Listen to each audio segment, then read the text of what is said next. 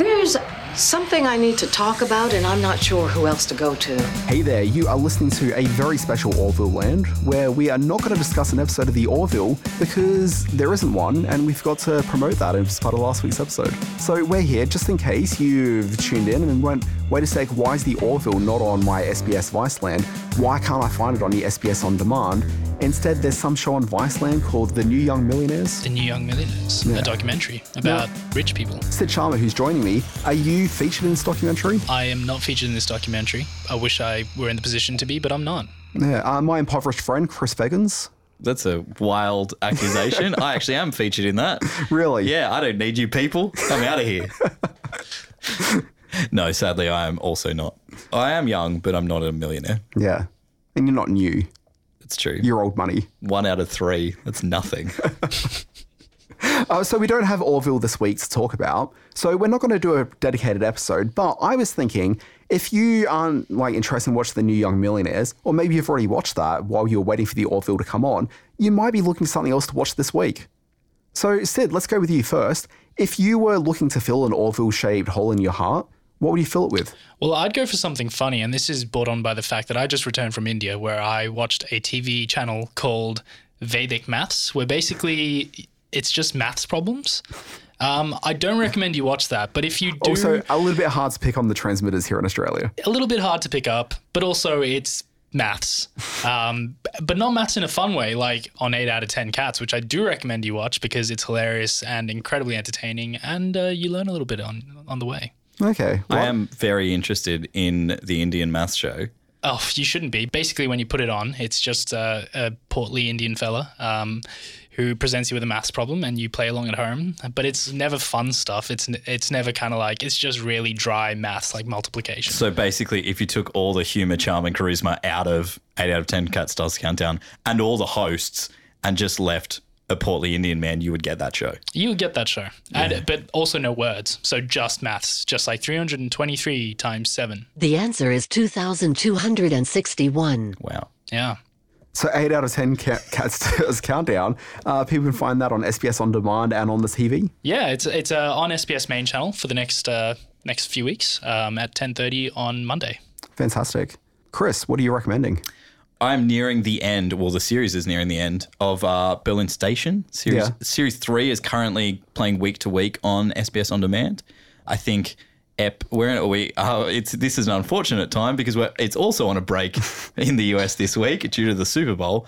But there's three seasons of good Berlin Station action for you to enjoy on SBS on demand at the moment. It's a kind of espionage thriller set in Berlin in a CIA station. There's some people that you recognize in there. It's very good. Very good. Now, Orville fans are quite possibly also Star Trek fans, and one of the regulars on Berlin Station is Michelle Forbes, of whom is a well-regarded uh, guest cast member from Next Generation Star Trek.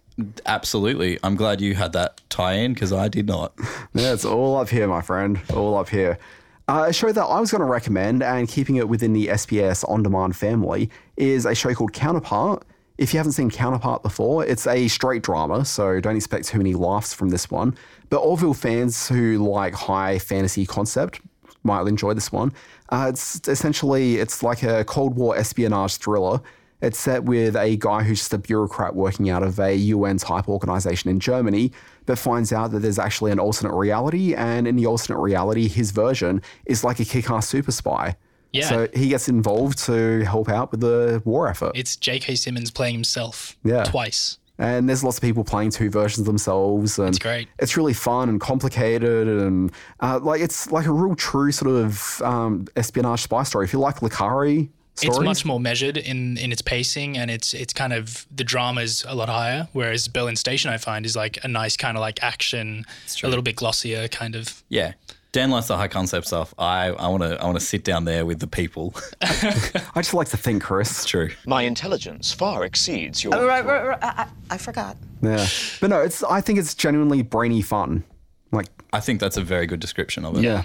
Um, so check out that. So first season's currently streaming on SBS on demand, with the second season coming very shortly, like Also- within the next week or so, I think. Uh, yeah, it's coming at the end of Feb. So Yeah. yeah, and by all means, also watch New Young Millionaires because it's just a world that I find fascinating. Yeah, Yeah. that none of us are in. Yeah. Speak for yourself. uh, something else I thought I should recommend if you haven't actually watched like old school Star Trek, like we don't have it here at SBS, but there are all sorts of platforms out there that do have it. I think it's on multiple platforms, so it's quite easy to find. So I would recommend go back and watch original series, which is huge fun. But also, if you can find it, there was an animated series from the mid 70s, Star Trek the Animated Series, which I would guess a lot of Star Trek fans probably haven't watched that. So give that a look because it is stupid fun. Be open minded, but not so open that your brain falls out. That's what we're after. Yeah, absolutely. Anyway, guys, stupid fun. This has been our very short Orville Land. Uh, we'd like to recommend that people do check out Orville on SBS On Demand. It's there straight after the, well, it's there before the episodes air, so you usually can find it Friday afternoons. Uh, not this week because, you know, no new episode. That's correct. But if you want to watch old episodes, first season's still there, second season's still there. So many episodes. They've all got to go. It's it's a fire sale.